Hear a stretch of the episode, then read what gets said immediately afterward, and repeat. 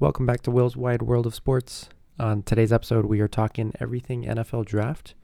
The Super Bowl is a month old, the NFL Combine is behind us, so it is really time to dive deep into the storylines and everything about the NFL draft.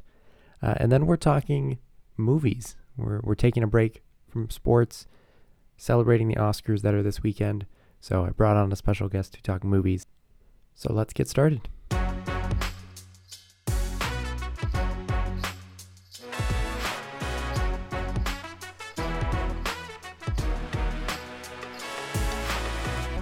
Welcome back in.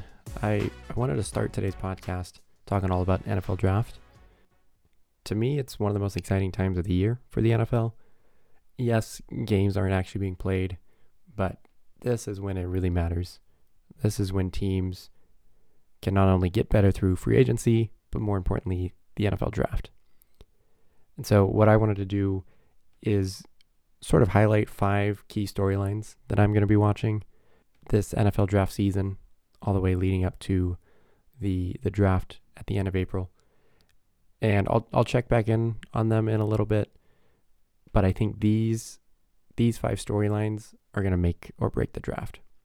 So, without further ado, I'm going to start with probably the biggest one with the news that broke uh, just yesterday was the Carolina Panthers decided for whatever reason that they they like somebody enough that they wanted to make the big jump up to number one. Now, I, I know a lot of people, once that news broke, thought, oh, what are the Panthers doing? Why are they giving up so much? Well, obviously, that's going to be a big question. Is they obviously liked somebody enough to make that big jump up from number nine to number one. The question is, who is it going to be?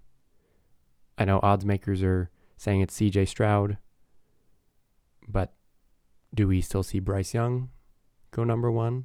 Do we see an upset and maybe an Anthony Richardson, Will Levis? Or, and this is probably a big rumor, but do we see the Panthers drop back a couple? Maybe they like all the quarterbacks. They don't have one that stands out. And maybe they think, okay, now we've gotten to number one. Maybe we make a trade with the Houston Texans, with the Indianapolis Colts, to make sure we still get a quarterback, but we don't have one that we are really honing in on. Now, I, I don't think that's the case. I think they do have somebody in mind, and my guess is it's probably CJ Stroud out of Ohio State. If you watched the combine or if you heard anything about the combine, Anthony Richardson was the one that stood out, and rightfully so. But the the show that CJ Stroud put on, I think that opened some eyes too.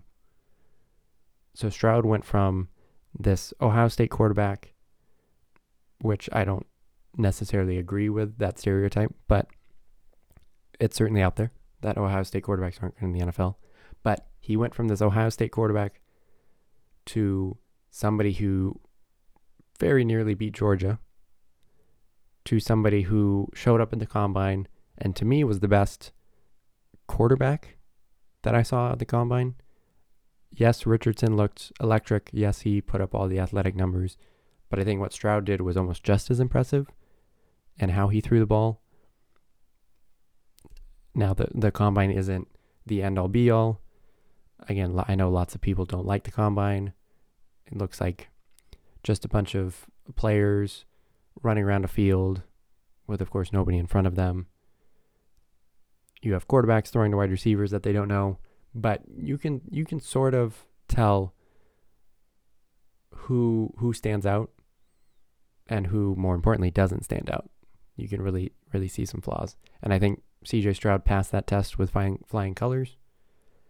So I think uh, and who knows if that was a reason why the Panthers decided to move up, but I think that that could have been a reason after the combine and seeing CJ Stroud perform. Now, kind of going off of that point, the Bears, obviously, they're sticking with Justin Fields. That was initially going to be my first storyline: is do the Bears move the number one pick, or do they move Justin Fields? And I think we got our answer, and that they're sticking with Justin Fields. So not only did Justin Fields get the stamp of approval from the new front office, but he also got a number one receiver. So they are essentially saying, Justin Fields, you are our guy. Here's DJ Moore from Carolina. Now show us what you can do. Which I think is smart. Give Fields another year or two. Build around him, give him some pieces, and see where he can go from there. Now, going back to Carolina for just a second, history has not exactly been kind to teams making a big jump into the top three for a quarterback. Of course, we had Trey Lance in 2021. I don't want to quite call that a bust just yet, but it's not really looking good for the 49ers. We had the Jets move up for Sam Darnold. We had the Bears themselves move move up for Mitch Trubisky. In the same year, we had Jared Goff go number one to the Rams, Carson Wentz go number two to the Eagles, both by trade. And then we had probably the most notable one of the last 10, 12 years with the then Washington Redskins moving up for Robert Griffin III. Really, all of those, you could say, besides maybe Jared Goff and maybe RG3, just because it was probably more injury related. None of those really, really turned out well for the team that was trading up. I mean, you have to go back to what the Atlanta Falcons trading up for Michael Vick in the early 2000s to really get a clear quarterback that was in the team's mind worth it. And even Michael Vick, of course, had his problems. So that's not to say that Panthers fans should be upset, but it's just the facts. And that's what history's told us the last 10 years.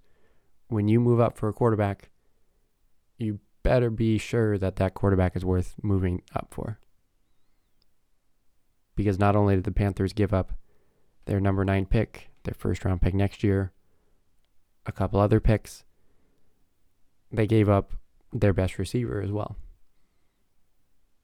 So I don't want to say mortgaging the future, but they are definitely putting their chips into whatever quarterback that they end up selecting.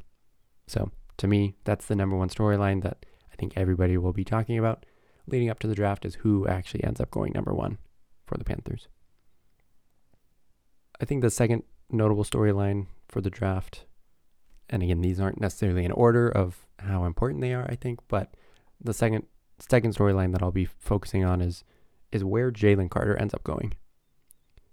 So if you if you don't know Jalen Carter's story, amazing player for the for the Georgia Bulldogs, of course wins a national championship, probably talent wise, the most talented player in this draft. I think you could argue between him and Will Anderson. But not exactly the best reports coming from Georgia in terms of work ethic. You know, you could see some of that on the field that he seemed to get tired at times. You know, somebody that's talented, you know, they people can sometimes you know, rest in their laurels and say, "Hey, I'm this amazing talent. Like, why do I need to do the extra work? And of course, that's where the great players come in. They know how good they are, but they know they can get that much better. And again, I'm not saying this is Jalen Carter. I do not know him personally. And I think a lot of people don't actually know him. But the reports are the reports. And so that's always concerning. And then, probably even more concerning, is that the day before the combine, an arrest warrant comes out for him for uh, racing, I think, in the streets of, of Georgia with another staff member uh, and another player, which unfortunately caused a couple deaths.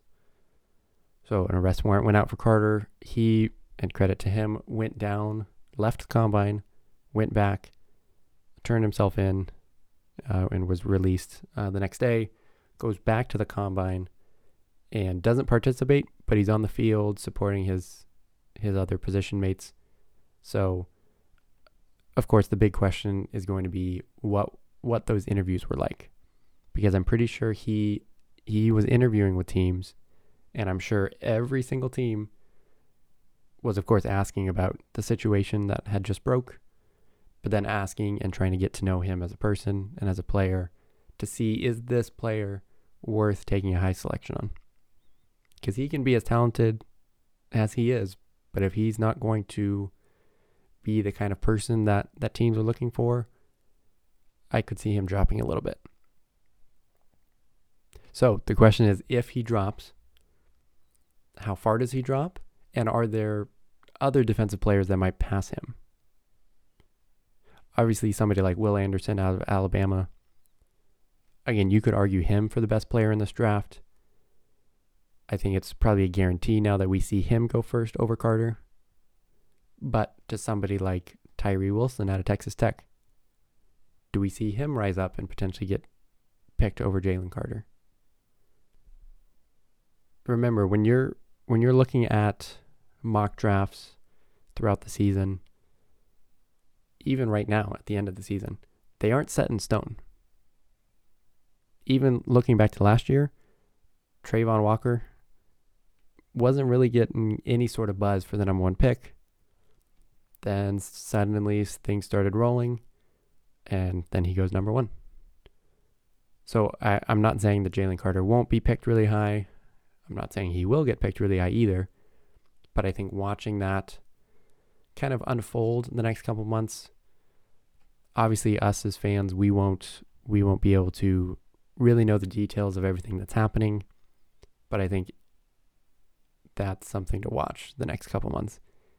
The teams like the Cardinals, the Seahawks, the Lions, teams that don't clearly need a quarterback, are they going to risk taking somebody like Carter? Or do they go more safe in somebody like Will Anderson or possibly even Tyree Wilson? So, Carter's, again, draft stock is something to watch for our second storyline. Uh, the third thing that really is probably what most people are curious about is what order do the top four quarterbacks actually end up going? For those that, that don't watch college football or aren't following some of the combine, uh, the names are Bryce Young out of Alabama, the aforementioned CJ Stroud out of Ohio State, Anthony Richardson out of Florida, and Will Levis out of Kentucky. I think this is the first time in a while that we've had four quarterbacks really have a threat to go number one.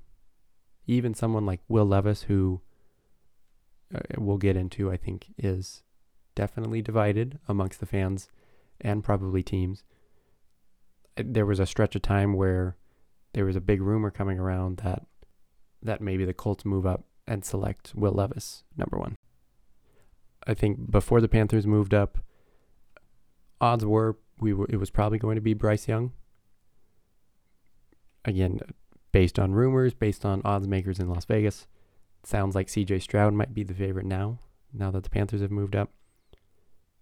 But I think the reason we have four quarterbacks vying for the number one spot means they're talented, means they are all worthy of going number one but I think it also shows there's not clear in a way a number one guy. I think there are concerns with each, each one. And to me, I think CJ Stroud is the safest, which is probably why the Panthers are interested in him. I know, and we talked about the Ohio State concerns and the the lack of quarterbacks from Ohio State having success in the NFL, but I think CJ Stroud is the most polished passer out of any of them. Plus, he showed against Georgia and their vaunted defense that he can go up against a quality opponent opponent like that. And again, like like I mentioned in the first part, he he showed out at the combine, showed that he can throw the ball. Obviously, to receivers he doesn't know, but I think he's the best kind of pure passer. You know, he has the size, maybe not quite to you know Will Levis, maybe doesn't quite have the the touch accuracy moxie that Bryce Young has, but I think overall CJ Stroud is probably the best best bet. Of course, that brings us to Bryce Young, who again, everybody talks about his size, the fact that he barely weighed in over 200 pounds at the combine. He's 5'10. I think we've we've gone away from that a little bit the last 5 or 6 years now that we've had. Obviously, Drew Brees first, Russell Wilson, yeah, Baker Mayfield to an extent. I think we've shied away from the the idea that that short quarterbacks can't make it, but it's always a concern. Will they be able to see the field? Will they even be able to stay healthy? So, as good of a quarterback as you think Bryce Young is, as good of a team as he was on at Alabama, as good of opponents as he would have played at Alabama, size is always going to be a concern. Because I think if, if he was six three, he's probably for sure the number one pick. So that, that leaves Richardson and Levis. I think Young and Stroud are definitely the, I want to say the more sure things, the more pure quarterbacks, the the players that could step in year one and I'm not saying they're going to light it up. They'll be rookies still, but given all of that, they'll they'll perform okay at least. On the other side, we have Richardson and Levis, who they're certainly different players, but they both probably need a year or two before they're ready to step in. I know everybody is super excited about Anthony Richardson and all the combine numbers that he put up uh, this past week. I'm I'm a little surprised that his combine stats were as big of a deal as people are making them to be. I I know they I know he tested off the chart, but when you watch him at Florida, when you hear all the reports of how he's a really good athlete, I'm not really surprised that he put up those numbers. Now I'm surprised they were as good as they were, but when you're a athletic quarterback, you know, of the mold of Cam Newton, Josh Allen, I would expect you to put up numbers like that. But again, they went far and above what I think most people were expecting, which is why it was such a big deal. But the combine was always going to be for Richardson. Like he was always going to show out there. And this isn't to say he's a bad quarterback. He has all the potential of the world. He's 6'4, he's 240. He has a big arm. He can throw deep. But can he learn the ins and outs of actually being a quarterback? That would be the concern. Because when you watch him at Florida, yes, he had his moments where you're where you're thinking, "Wow, this this is the best player that I've seen in college football this year." But then he also has times where you're like, "Wait, this guy might be the number one pick."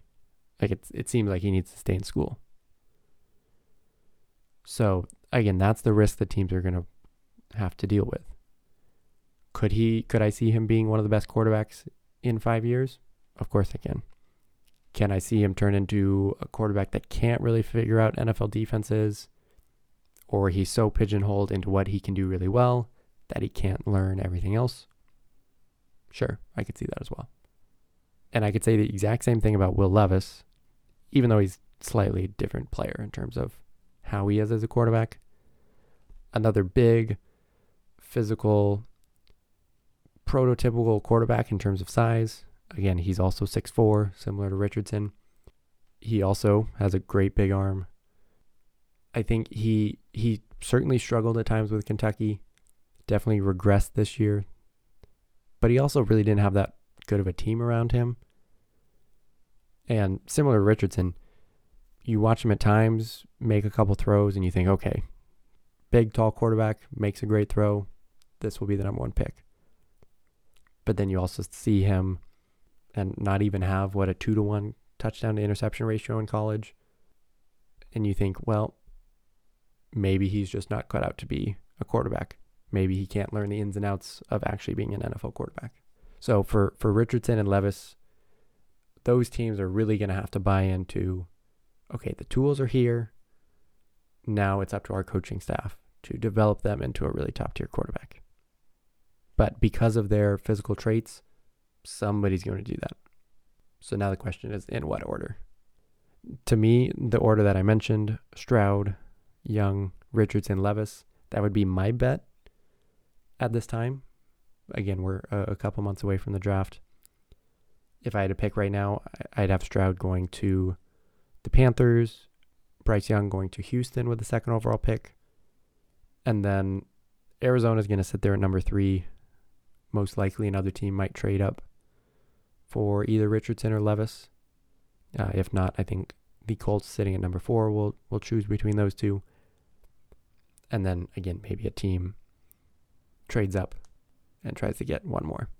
which leads me into the the fourth storyline that I think goes hand in hand with the third one, but it's how desperate are the teams that need a quarterback really going to get?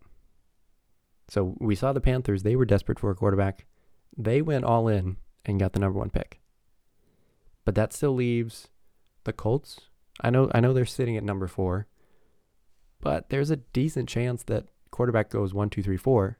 So if they sit at 4, they're going to get the last choice. So do they move up even to number 3? Do they convince the Texans that that they need that number 2 pick? Eh, going farther back, a team like the Las Vegas Raiders, you know, signs are looking like that that might be a Jimmy Garoppolo spot. If it's not, or even if it is, how desperate are they to move up for somebody like Richardson or Will Levis? Even someone like the Texans, right? The Texans are sitting at number two, even though they really should be at number one. They're sitting at number two thinking, okay, if the Bears don't need a quarterback, you know, maybe they stick at number one and then we get the pick of any quarterback. But now all of a sudden, obviously the Panthers are picking number one. Do the Panthers call the Texans and then say, hey, if you want the quarterback of your choice, you know, we're open for business, but it's going to cost you. So how desperate are the Texans? You know, if the if the reports are true that the Texans really like CJ Stroud and the Panthers really like CJ Stroud, then it will become a bidding war for who who really wants him. So that's the the the fourth storyline I'm watching, and those we might get answers for in the next couple weeks leading up to the draft, because obviously we can see at any point a trade can be made with any of these teams. That brings me to the uh, the fifth and final storyline that I'll be watching, and this one's a little bit more specific, but I think it's interesting for this draft in particular and that's who ends up being the first non-quarterback offensive player drafted this year. So if you if you're looking at mock drafts, if you're getting a sense of who might be picked high, we've already named the top four quarterbacks. You know, we've named Jalen Carter, Will Anderson, Tyree Wilson. That's that's seven names. And we haven't even gotten to Christian Gonzalez, Joey Porter Jr and some of the other cornerbacks that might get drafted, and you start looking at some of the teams that are picking in the top 10, and, you know, there's an outside shot that only defensive players and quarterbacks get drafted in the top 10. And that hasn't happened, at least in the last 10 years. You look back at some of the, the drafts these last few years. Of course, last year we didn't have any quarterbacks go in the top 10 year before that, we had three quarterbacks, but we also had four skill position players. Uh, if you jump back uh, a couple more years, 2019 might be the closest in that there was only one skill position player and no offensive lineman get selected. Uh, that was when when Kyler Murray went first overall. We had Daniel Jones also in the top 10, but then mainly just defensive players. And then TJ Hockenson uh, out of Iowa, uh, a tight end being the only non quarterback offensive player to get drafted. 2018, that might be a, a good comparison for this draft in the fact that we had four quarterbacks go in the top 10 in 2018. But that, that was also the year that we had Saquon Barkley go number two overall. So again, I would I would doubt that we don't see a, a skill position player or an offensive lineman go in the top 10, at least at this point. But once you start breaking down the top 10, I think there's a chance that we don't. So that that gets back to the question of even if they don't go in the top 10, who's the first player going to be drafted? A Couple names to keep an eye on. Uh, Peter Skoronski out of Northwestern. Sounds like he'll probably be a guard in the NFL, which again, based on positional value, probably limits his his appeal in the top 10, but I think he could turn out to be a really good guard in the NFL. He's probably the best shot at an offensive lineman getting into the top 10 unlike last year when we had three offensive linemen, it doesn't seem to be that strong of a draft, at least at the top end for offensive linemen. I think there's a couple wide receivers that might squeak in, but again, they're probably more mid to late first round. You know, somebody like Quentin Johnston out of TCU, Jordan Addison. You know, I I don't think they're top 10 talents. I don't think they're the to the level of you know, even Garrett Wilson who went number 10 overall last year to the Jets. So I think again similar to offensive linemen, slightly weaker at the top of the draft for wide receivers. Honestly, the the two mo- most interesting names or two most interesting positions at least are running back and tight end who you usually don't see in the top 10 unless you have a real talent that deserves it. In in recent history, we've had Saquon Barkley go up as high as t- as number 2 overall. Even a couple years ago, we had Kyle Pitts go number 4 overall, I believe. So it, it can be possible and and people will argue if that's worth it. But does somebody like Bijan Robinson, does he sneak into the top 10? You know, if he's as talented of a running back as people say he is, you know, comparing at least prospect wise to somebody like Saquon Barkley, who went number two overall, does a team sitting in the back half of the top 10 say, okay, all the quarterbacks are gone? You know, there's not really a an offensive lineman that's worth taking, not really a wide receiver. Why don't we just take the best player available and Bijan Robinson?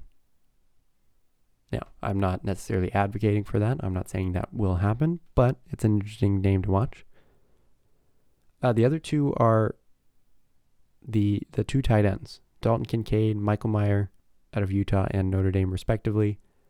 Tight end, not exactly the the best position to pick really high. But if you can get somebody like Travis Kelce, and I'm not saying either of them are, but if you can get someone to that level, and you know you're going to get somebody to that level, I think it's a no brainer to, to pick them higher. But obviously, the question will be do either of those tight ends, does Bijan Robinson, are they going to become one of the top at their position automatically? Because I think if you're picking somebody that high, they have to. So right now, I'm going Skoronski, probably the first non quarterback offensive player drafted, but I think there's still a long ways to go. There could be a wide receiver that stands out from the rest. Maybe we hear a running back or tight end. That's the the beauty of the draft and beauty of the build up to the draft is that we hear nonstop rumors and we have to kind of pick apart what's real, what's smoke because we're going to be seeing a lot of that uh, in the next month and a half. So, to recap, five storylines. What do the Panthers do do they stay at number one most likely, and who do they pick? Where does Jalen Carter end up falling, if at all? And is, is there anybody that might surpass him as the best defensive player, again, besides Will Anderson? And number three, what, what order do these four quarterbacks go in? I think right now there's a, at least to me, a, kind of a clear order. But that doesn't mean that one of these teams doesn't see Anthony Richardson, doesn't see Will Levis, and say, oh, wait, this is our guy. Similar to number three is number four. How desperate are some of the quarterback needy teams? And number five, who is the first non quarterback offensive player get drafted? And where does he get drafted? Because I think where is even possibly more interesting than the first. So, like I mentioned, I will be kind of following those five questions, those five storylines all the way up into the draft. I will probably check in with them uh, in a few weeks, and then obviously in the lead up to the draft, we will hopefully have some more answers. But then, of course, at the end of April, we will get all of those answers once the draft actually happens. So we're going to take a, a quick break. Uh, and then after the break, special guest is coming on, and we are straying away from sports a little bit. Uh, the Oscars are this weekend, so I wanted to talk some movies. So we are going to do the Popular Movie Awards from 2022 in in honor of the Oscars being this weekend. So stick around for that, but let's take a quick break. All right, we are back uh, with a very special guest. My girlfriend Marleisha's here. We're we're taking a break from sports. We're talking movies. Mm-hmm. The Oscars are this weekend. We go and see a lot of movies, so I thought that was perfect. So excited to have you on. Thanks. I'm excited to be here, talk about some movies, because yes. you know I'm gonna get on your head about the ones you disagree with me on. Just yes, you always do. I feel like every time we see a movie, somebody's somebody's arguing with with somebody. Mm-hmm. Uh, like I said, the Oscars are this weekend. I don't I don't think either of us are really big movie critics. Uh, I think we enjoy going to movies. Ob- Obviously, we're gonna have stuff we disagree with, stuff we don't like, but for the most part, you know, we love going to see the Avatars, the Black Panthers, the Top Guns of the world. Like, Mm-hmm. no, no disrespect to the Fabelmans, Tar, Banshees of Inisherin, movies that we haven't seen, movies that I'm sure you don't even know existed. No, I I didn't know the names of any of those things. Yeah, that I don't think said. you. I, those were movies I just said, in case you were wondering. Uh, so we're, we're not going to talk about the best picture nominees. We're not going to talk about the best acting and go dive deep into that. We're going to do popular movie awards. So we made up a few different categories that we that we liked, that we like to debate about in our free time. So we're going to go through those now. I think without further ado, let's jump into the first category. And that will be best side character or best friend. Just I I can already see it in your I- face. We're gonna disagree I with have a this. question. I have a question. Yes, go ahead.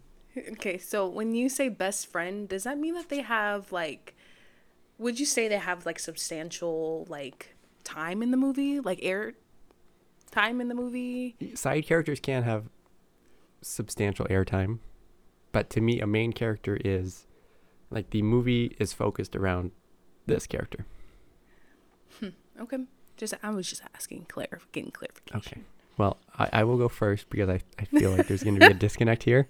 Uh, I could have gone more more side side characters in the sense of like Riri Williams in Black Panther. You know, was in the movie for a decent chunk, but wasn't focused on a lot.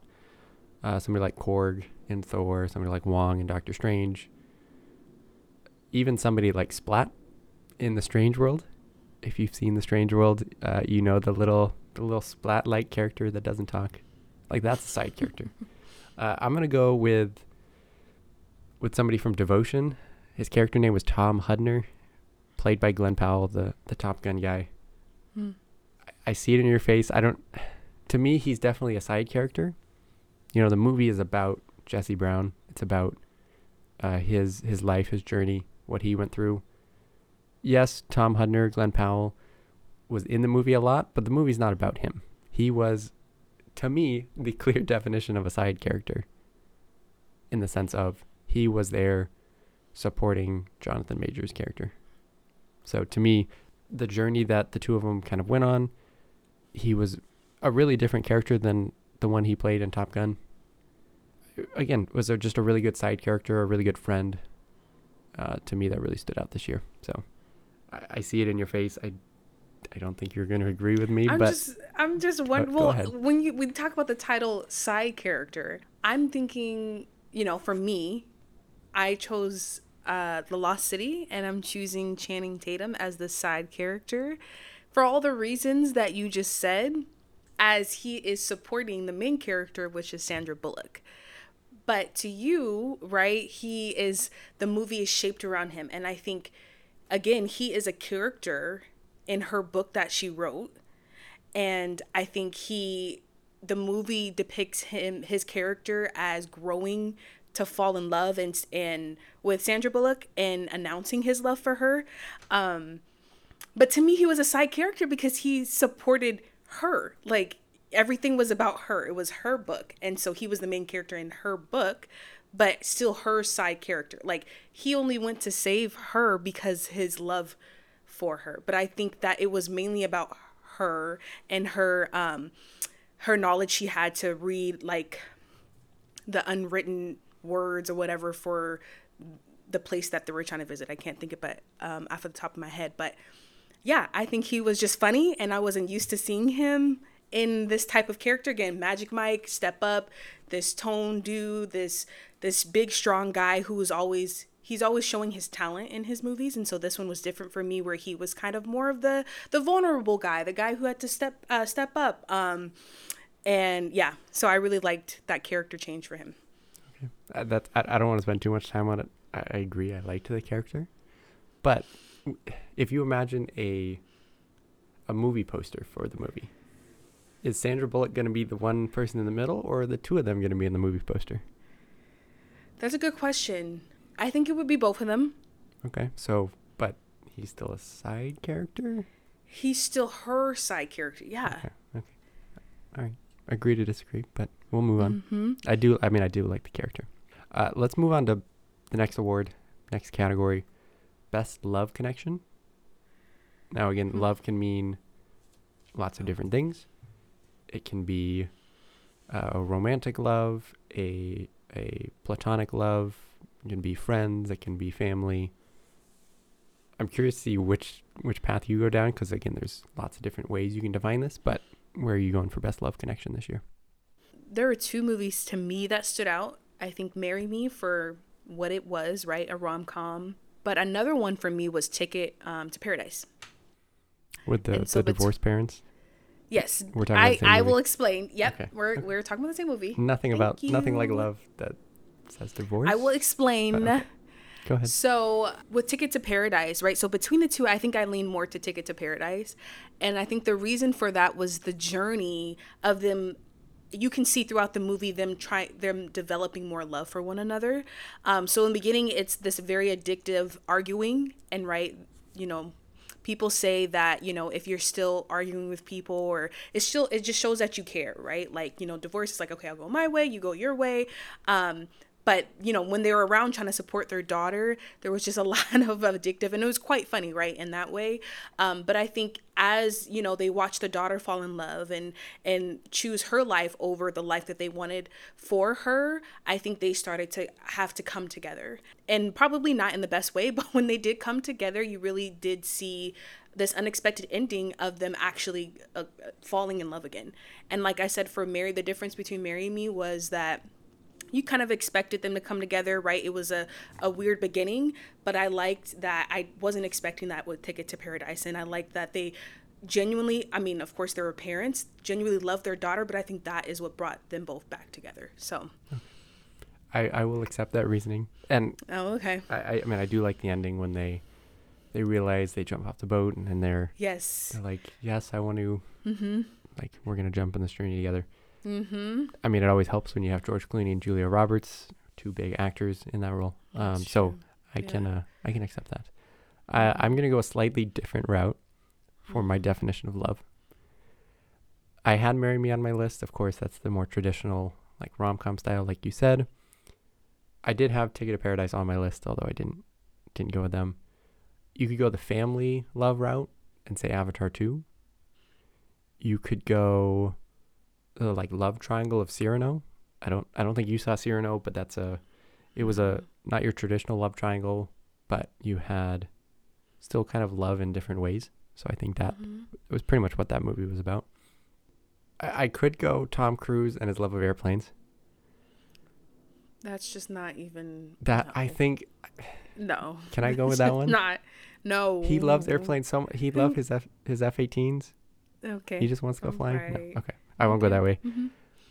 You know I'm a cat person, but that doesn't mean I don't like uh, dogs too. Especially on screen when you see dogs or like any animals, there it's just hard to say no to that movie. So for that Sure. that uh that reason I'm gonna go with the movie Dog. And again, another Channing Tatum movie. Him and the dog that he was taking care of, to me, was a great love story in a different way than uh, a romantic love story might be. Right? In the beginning, he was kind of a mess. The dog didn't want to cooperate with anybody. Mhm. They were kind of forced to go on this road trip together, but then created this lifelong bond that ended up at the end of the movie. Spoilers if you haven't seen it, but I think you can gather that they became best friends. There was this love connection, and now they are family for life. So to me, to me that really stood out.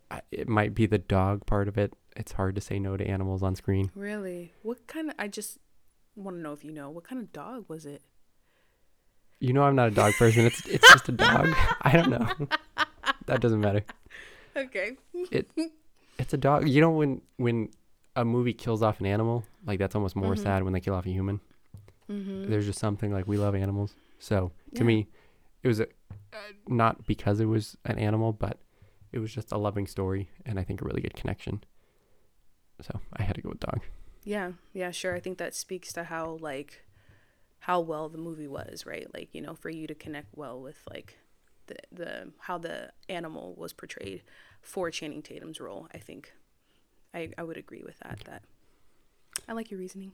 Uh, one other movie I want to shout out for this. I, th- I I think I saw it without you. I don't think you've seen it. I think it's on Netflix or it's on one of the streaming services. It didn't come out in theater. Uh, but a small movie called Rescued by Ruby. Um, Oh, I only watched it seen it. because uh, it stars Grant Gustin, who played the Flash. I like the Flash, so I had to watch it. But a very similar story to Dog, uh, where his character was sort of at a kind of hard place in his life, didn't know what to do. I, again, I don't want to spoil the movie, but then Ruby is a dog in that movie, so he was kind of rescued by Ruby. So another touching story that I wanted to shout out. Sort of a hidden gem, you might say. Hmm. Uh, speaking of hidden gems, that happens to be our next uh, next category. Talk about a segue. Uh, hidden gem.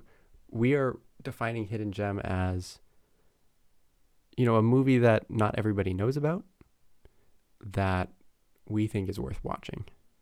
So, I would assume most people have either watched or know about, you know, Black Panther, Avatar, Top Gun, you know, even some of the smaller slash big movies like Batman, Jurassic World, you know, the blockbuster movies that most people have seen.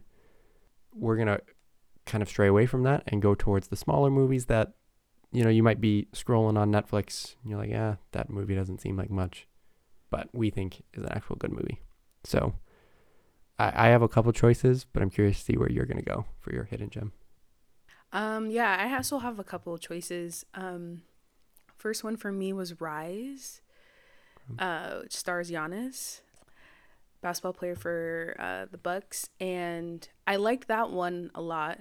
At first, it was funny because I didn't know the movie was about him. I think you had to tell me that once or twice Yeah.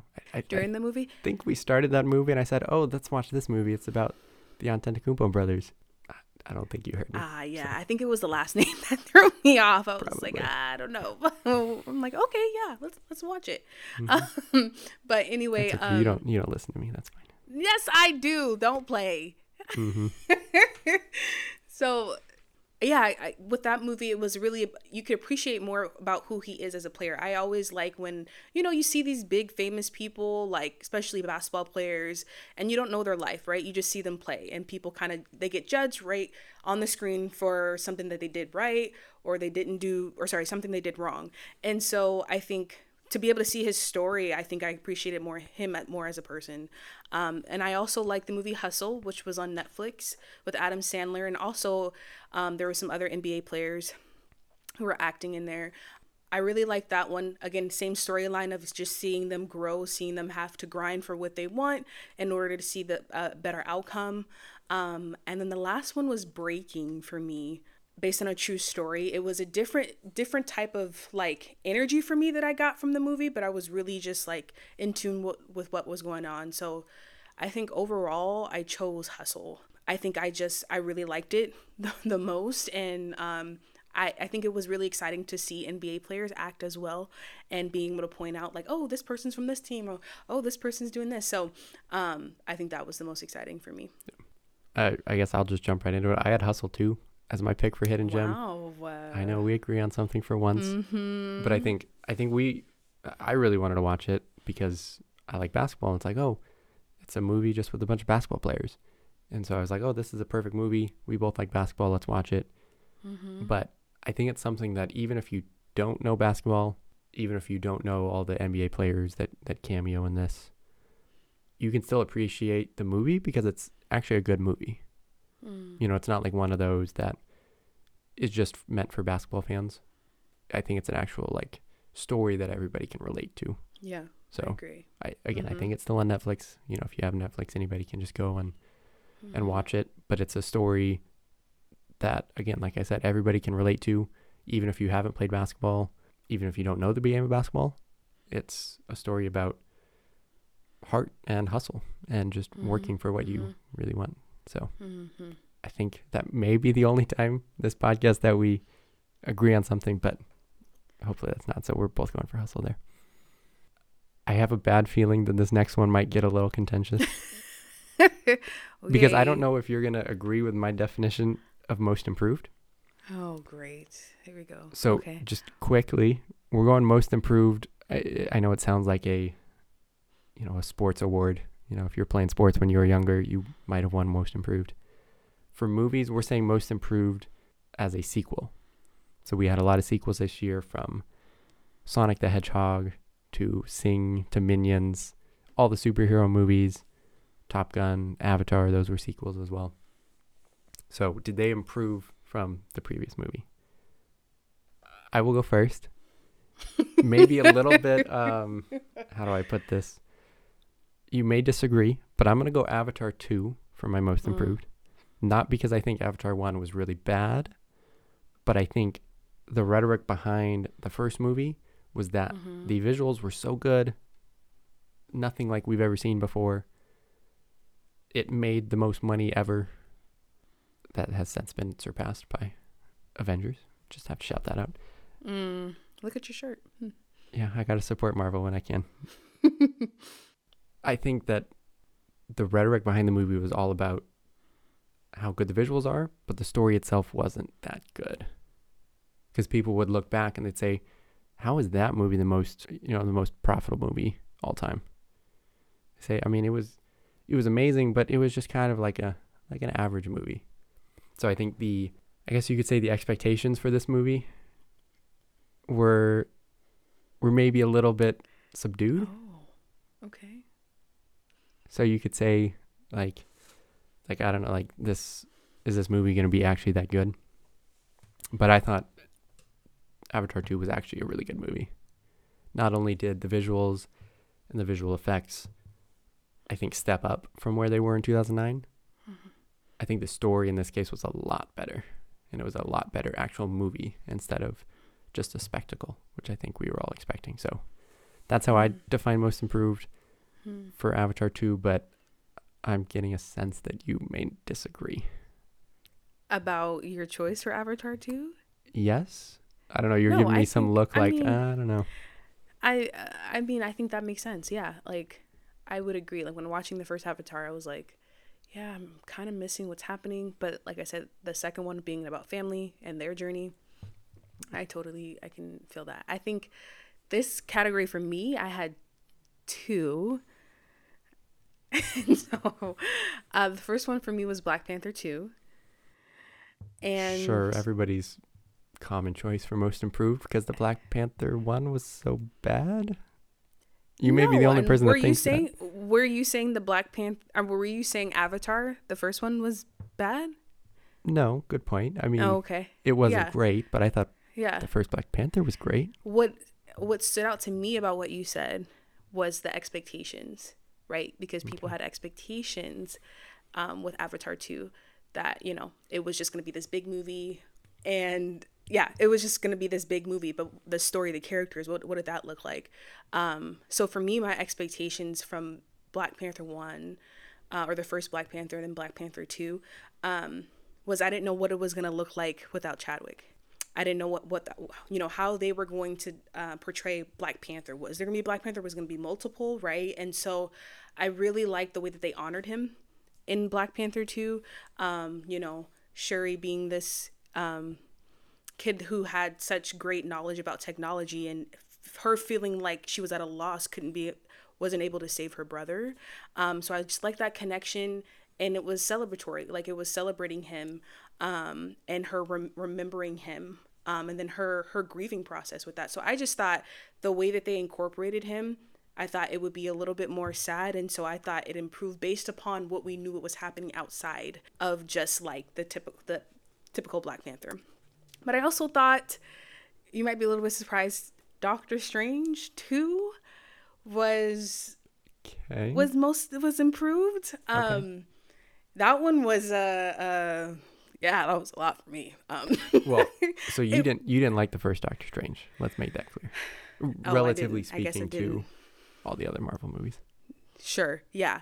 And so this one, I guess, you know, I, I'm also not a huge Marvel person, right? So, like, I it was a little bit difficult. I mean, hey, I'm just putting this out there. This is Black Panther anyway.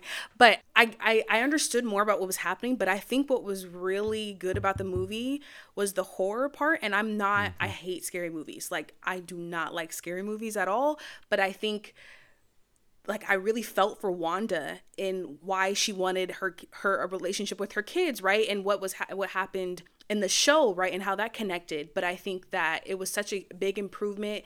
There were a lot of just weird things happening, but I was engaged the whole time. And it wasn't like I had no idea what was going on, but I was like, okay, I get it. And I have questions. And I think to me, that was a big improvement. Like there was just a lot happening. And I was like, oh, yeah, like, is there going to be, like, can we do another one?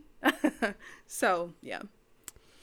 I don't I don't know how to put this, but I I I 100% agree with what you just said. I know that's rare, but I 100% agree with everything you just You said. are so annoying. I'm agreeing with you. That's a good thing. Wow. I don't Not know. not with Black Wow. Panther. I think that's somewhat of a stretch, but with Doctor Strange, Wait, wait, I- I let's enjoy- go back. Why is that a stretch? Why is that a stretch? I, I guess I get what you're saying with Black Panther. How, based on your expectation for the movie, without Mhm. Chadwick, it improved. But I- the first Black Panther was so good. It, I don't want to say it got worse, but it didn't improve in that sense. So it's I, I sort of really get it. someone who advocated for Namor. You loved you yeah, some I love Namor. Namor. Yes, we have So best character So isn't that an up. So improvement? yes, but that doesn't mean I didn't really like the first Black Panther. But that's not what I'm agreeing with your Doctor Strange point. Mhm. it I, I I agree I am not a horror person, but I could appreciate the like small horror elements in the movie. And I, I think that movie people had such high expectations for that movie that when it came out it was a little disappointing. But I think Mm. looking back a lot of people are saying, No, that was that was a good movie. Like Mhm. I think for the most part I think a lot of people would agree that it improved from the first one. So I think that's a fair pick. I'm assuming you're going with that one, or are you going back to, to Black Panther? Can I have two? You got to pick one. All right, Doctor Strange. Okay. All right, let's let's move on to the next award. Uh, we're going most emotionally impactful movie of 2022. So again, you can take this. Obviously, it's a subjective choice, but because it's it's what you were emotionally impacted by the most. So where are you Sure. with for most emotionally impactful movie of 2022? Hands down for me, I think it was Avatar 2. Okay. Yeah. I think the uniqueness of like again these creatures, these avatars that were created and how I could connect to each character even though it wasn't a human experience. And so to me that spoke to how well the movie was. And I think, you know, just different characters. I think they all have their own journey and I was so invested into what that looked like towards the end of the movie. I mean, three hours, right? Like people don't just go. My family's like, "Yeah, Marleisha, I'm not going to watch that movie." You I'm didn't like, want to "No, go watch go watch movie. it. And well, wa- uh, seeing that it was three hours exactly, but then now I I've watched it and I was so invested. I was like, I can watch more. Like Mm-hmm. I can do more. And so I think you know people can't. You can't just. The movie has to be good if it's gonna be that long, right? It has to be impactful. And I think there was um, intentionality behind developing each character in the family that really stood out to me. Um, and like I said, even though it was unique as far as like um, the water, the setting, and just the things that they they did, the culture, you know, I couldn't connect with, but it was like I could make that connection to what that would mean for me in the real world, and that's why I think it was emotionally impactful. Yeah, and I think credit to James Cameron, the director, all the actors. I mean, it's essentially a a CGI movie, but Right. to elicit that reaction from not just you but everybody, Yeah. like it's that's impressive. And I think there's going to Yeah. be a lot of pressure on Avatar 3 that I think comes out next year. Oh wow. You Yeah. know, there's not going to be of course the visuals are going to be good. I think we're already we're we're past that. But because the story was so good for this one, there's going to be pressure on the other ones to to live Yeah. up to that. Um, I didn't I didn't have on that on my list for most emotionally impactful, although Sure. I can I can see why. I I wanted to go Black Panther 2 just because of the the Chadwick element and I think there were scenes that were really emotional. Uh, specifically the the end scene when when Shuri's just kind of reflecting on on their life together. But I think they they purposely tried to make it more of a celebration. Um, obviously, for them, they were really close with Chadwick. They probably didn't want to film these super emotional scenes, Sure. so I think they could have made it more emotional. Um, but I I appreciate that they didn't. Instead, I'm gonna go with devotion. I know we talked about it briefly before. I think for me, what makes it more emotionally impactful is just knowing that this actually happened to somebody. You know, this isn't just a story that somebody made up. You know what what Jesse Brown, uh, played by Jonathan Majors, went through. Just seeing that on screen, and then, you know, I guess if you haven't seen that mo- this movie yet, I would recommend it, and I would also mute the podcast for like ten seconds because I'm going to spoil the end. but I think knowing that knowing that everything he went through was obviously very emotional and then him him dying at the end to me also just was kind of the the last straw for me in terms of how emotional it was yeah. because I'm used to movies ending in a positive way at least. Even if it's a hard movie you're like okay like there's some uplifting message at the end.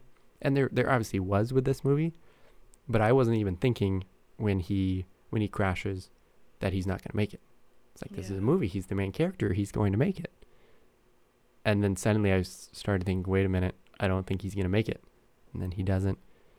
The scene with uh, like I mentioned Glen Powell's character Tom Hudner talking with his wife at the funeral I don't know it just hits different because it's it actually happened so Yeah. to me that that th- has to be it yeah. I think for me the ba- the movie's based on a true story. It I leave with a different I leave with carrying weight of that emotion. So not looking at it as like a movie that's like emotionally impactful and then I'm like, "Oh, that was a good movie," like, you know, but knowing that it's based upon a true story, I think I carry that and I'm like, "Wow, someone really experienced this in their life." Like, "Wow, like that was like that was hard." So I think Yeah. if for me it feels like when I think about the movie, I'm like, oh man, like I was really sad. Yeah, Yeah, it does. Yeah. I can see that for some people. Just it's almost too emotional. You're like, wait, somebody actually went through this. Like, I yeah. like no, this is mhm, bad. So I get that. Yeah. All right, I think we've hit sort of the quote unquote smaller awards. Now we're gonna get slightly bigger, slightly Uh oh. I don't know. To me, more fun. The most interesting awards. I believe we have four left. Uh, let's start with best song choice. Uh oh. and to me there's clear and away a best song I, I can i can hear arguments for others but i think i have the best song choice i, I don't I, Oh wow, that's just very confident of you. yes i i, I think I, i'm assuming we'll have the same one but uh, i don't know we'll see i'll, I'll let you go Okay. first Well, why don't we do it at the same time since you're so confident? We'll have the same one. okay sure all right we can Count down together. Three, two, one. sure are we saying the movie Okay. or the the song name Uh, song name. song name Okay. Mm-hmm. all right go ahead Ready? Three, two, one. Marry i ain't Me. worried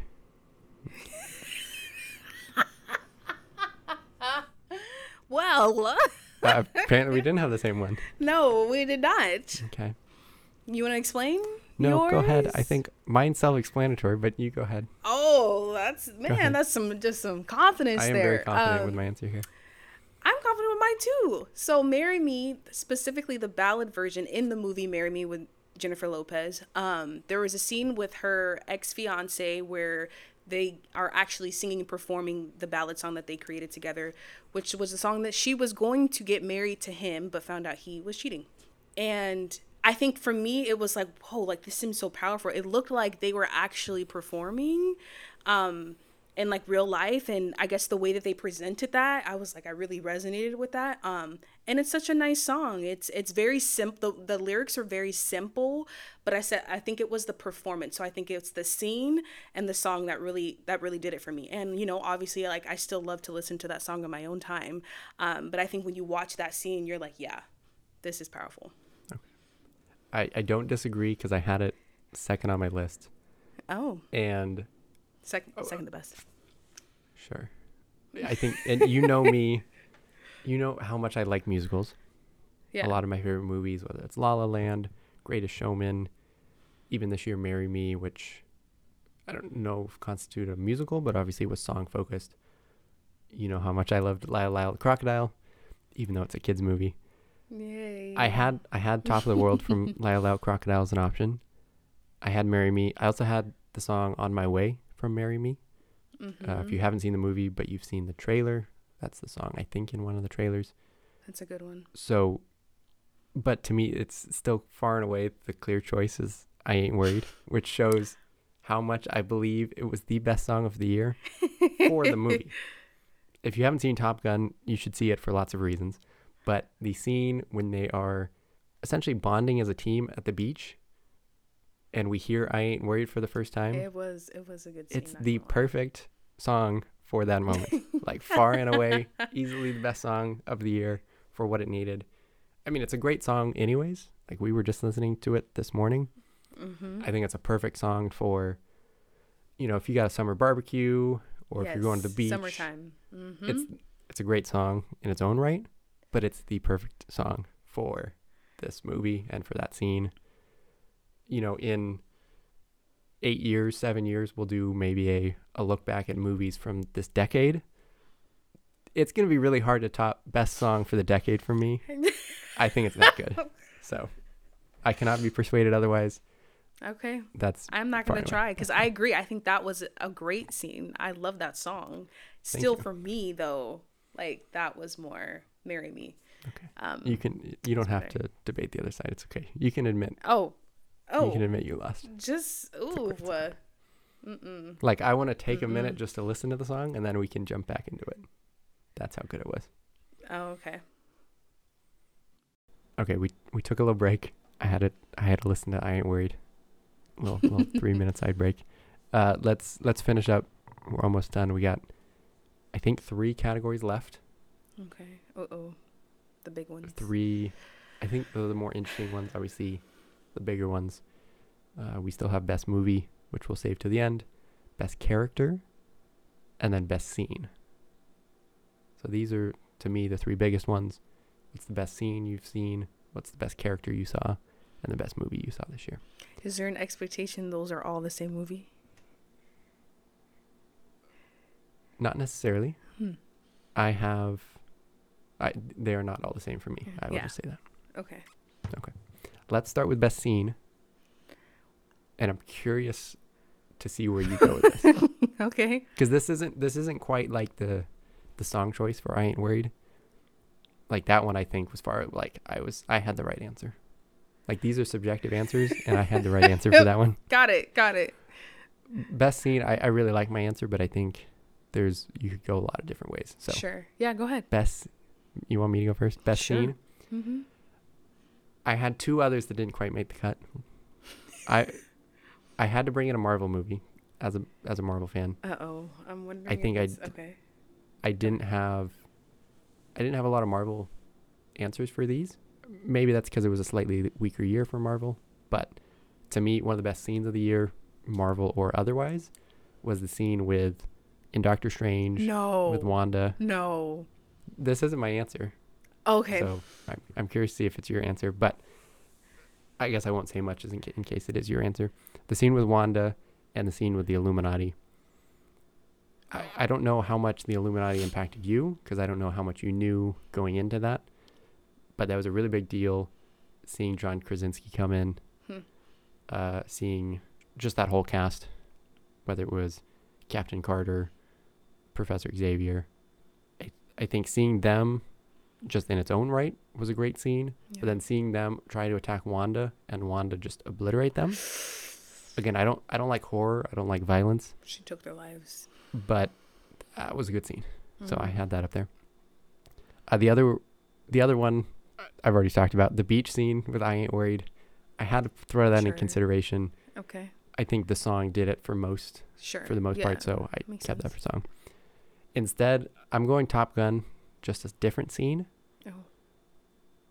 I'm going with the scene. I didn't know quite how to call it. I called it the the test run scene. So if you remember in the movie, Tom Cruise has been Maverick. He's been let go. They're like, this isn't working. We only have a week left. Oh. It's not possible. All the students are in the classroom. they're saying, okay, no, we're not going to do it in two minutes. We're going to do it in four minutes. You know, ah. you know it, it'll be possible. The students are like, wait, aren't we going to be shot down? Mm. And then they get the alert. They're like, see, I'm, I'm getting chills already thinking about it. they get the alert like, wait, somebody's in the test run. And then next thing you know, it's it's Maverick, it's Tom Cruise Mhm, going. He's like, you know what? I'm going to show you it's possible in two minutes and 15 seconds or whatever they had to do it in. Yeah. The flying, of course, is amazing because it's real. Just seeing the intensity and just the dramatic effect of it, you know, not not to the level of like devotion or breaking or Yeah. movies like that, which are obviously intense, but intense for different reasons. This was like it elicited the right emotion, Yeah, I agree. and then of course he does it, and I don't know, I'm I'm getting chills just thinking about it. I, to me, mm-hmm. it was my favorite scene of the movie, and when I was going through all the other movies trying to find scenes, I didn't find one that stood out as much as that one. So oh, okay. that's where I'm going, but I'm curious to see where you go. Yeah. No, I like that too. Sitting, I remember sitting with you in the theater, and I like, like grabbed your hand. I was like, oh my gosh, like, this is crazy. Um, Yes. yeah. So I totally feel that. When I thought about best scene, I thought about what maybe not one that like I thought like would be like memorable to me or like when I chose best scene, I chose like what did it do for me in that moment for that movie. And so to me it was hands down like I I didn't have options to go through. To me it was hands down Doctor Strange when they entered the tunnel after he opened it up with a watch. Um, there's water coming coming or yeah water coming down and next thing you know the water freezes you know he turns around and then wanda has that jump scare this is she after she didn't killed everybody and she was going after what she wanted. Like she was just nonstop like she was going to get what she wanted. And i think honestly she made that movie. Like i was just like very like taken aback. And i think because again it was that horror piece that i was not expecting. I think it really to me it was like okay like I think we've talked about this before too, where most Marvel villains they like they're they're a villain but they it's like they they come from um a place that you can kind of resonate with or, or relate to. And for her it was like she wanted to be with her kids. Like it's like oh like that's not necessarily a bad thing but the way she went about it right? And so that jump scare like was like okay with the blood on her face like and she's limping and she's coming after you. And um i just thought that was like okay like that I didn't sleep that night to be honest because that movie was um yeah that was a little too too much for me but I but it was good right like I had mm-hmm. questions I wanted to know more Yeah, I, I think you can't go wrong with that scene. I also liked the scene when she takes control of 838 Wanda. oh gosh I, don't- I don't want to get this get into like a too deep into to Marvel, make this a Marvel podcast, Sure. but when she takes control of, of 838 Wanda, Mm-mm, it's kind of a struggle mm-mm. and then great acting by Elizabeth Olsen. She I- you can see yes. when she kind of relaxes, she's like, "Oh, like I'm in." And then she turns and looks at the camera. Mhm. I know. As somebody who does not does No, not like mm-mm. horror, great scene. All right, I think I think we have two left.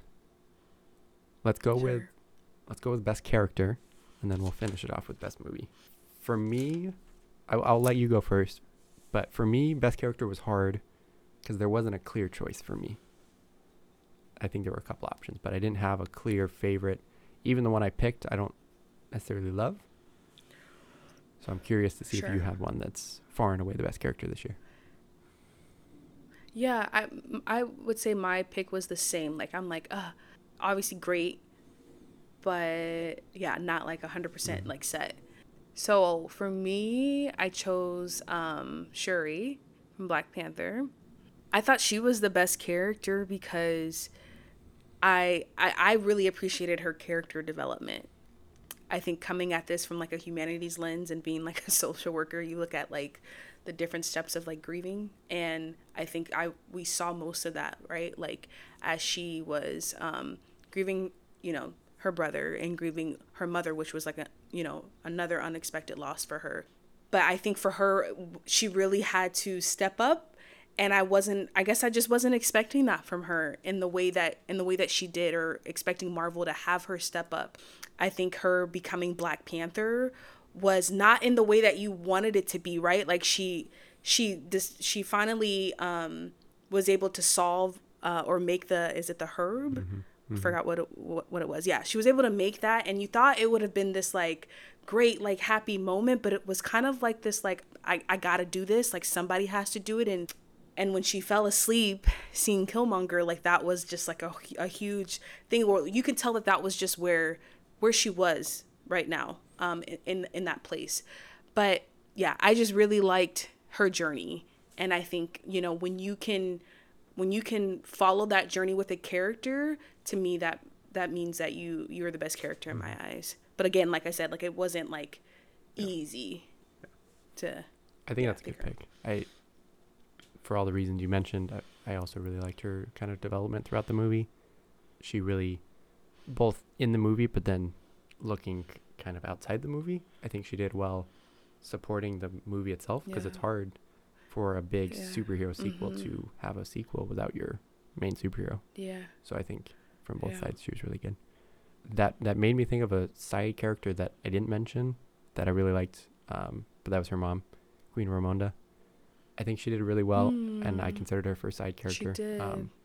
I know she's actually she's up for an Oscar for Best Supporting Actress because she was so good in it. Ah. Uh, so I wanted to to shout her out as well. Uh, best character. One character I wanted to go with that I know you will make fun of me for, so I did not go with it.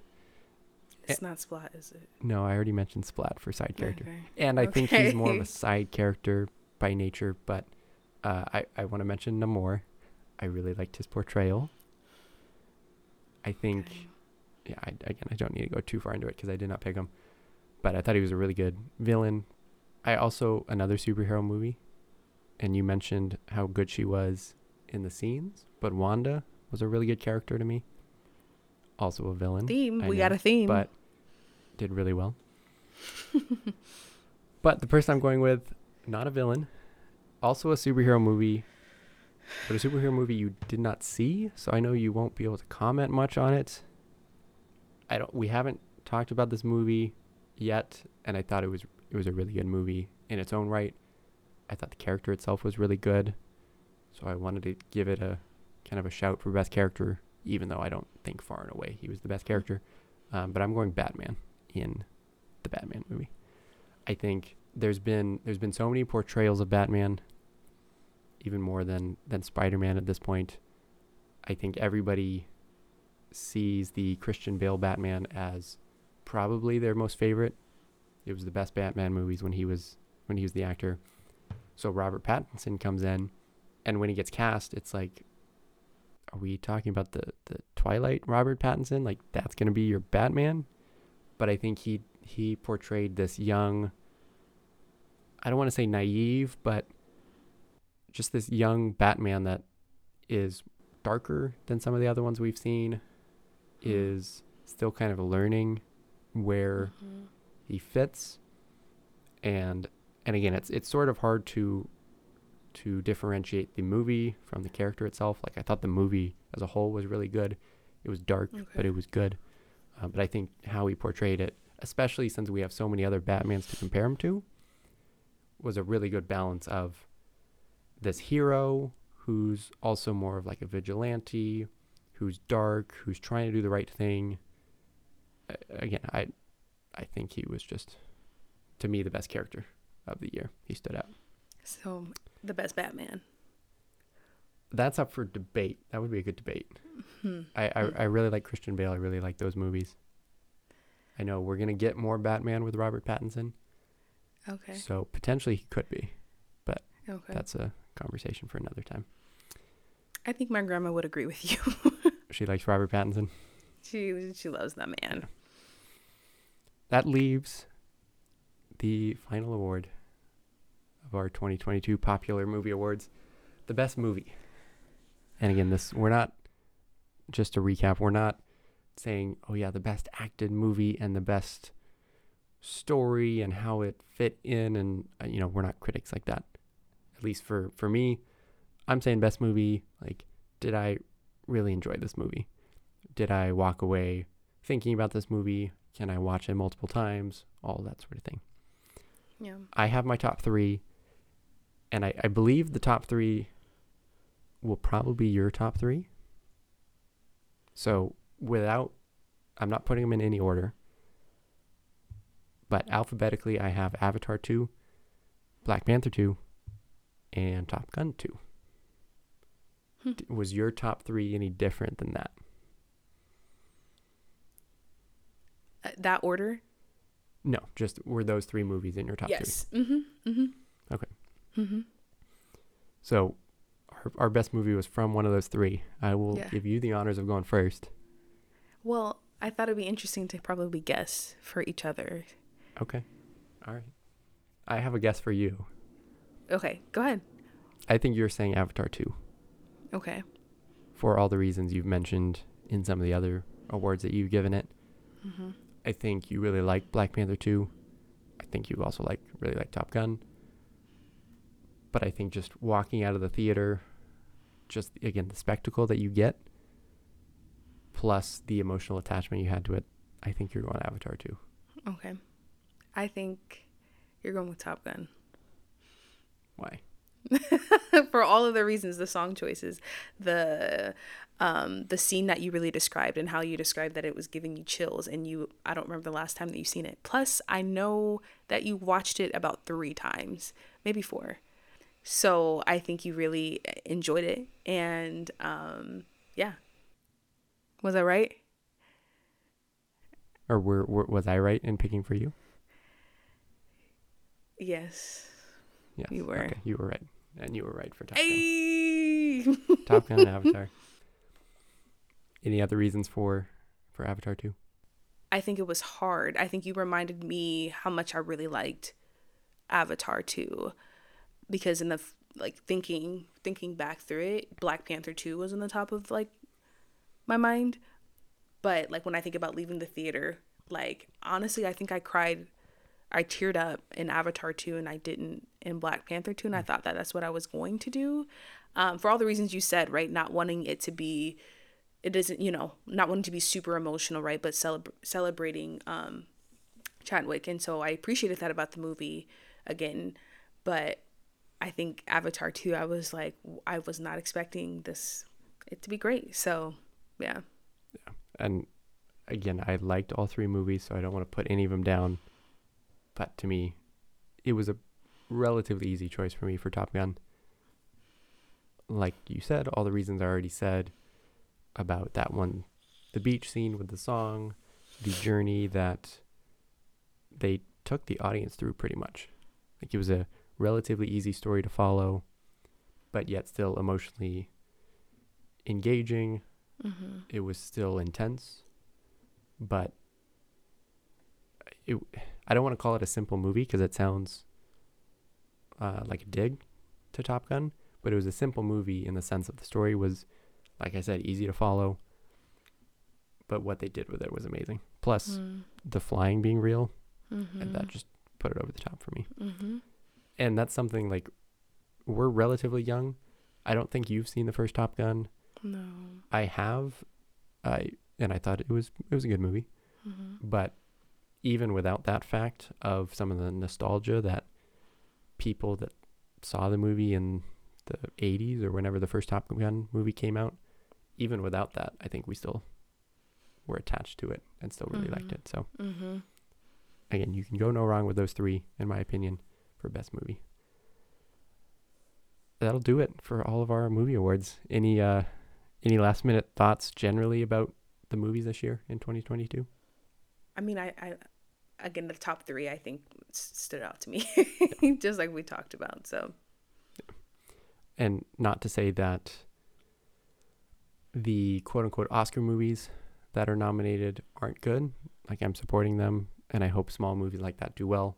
But I think it's good to see that Top Gun and Avatar 2 got nominated uh, this year for Best yeah, Picture. yeah Uh, the first Black Panther got nominated for Best Picture when it came out.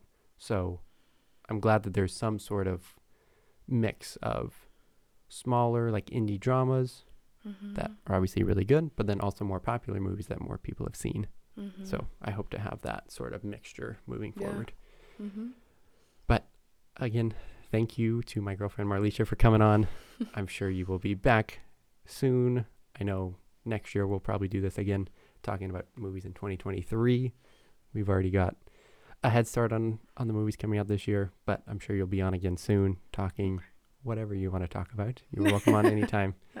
Uh, so thanks for coming on. Thanks for having me. All right, that will do it for the podcast. Again, thanks to Marleisha for coming on, talking movies with us. Uh, we will be back here on Wednesday, so make sure to follow us on Spotify, Apple Podcasts, or our YouTube channel, Wil's Wide World of Sports and we will see you back here on Wednesday.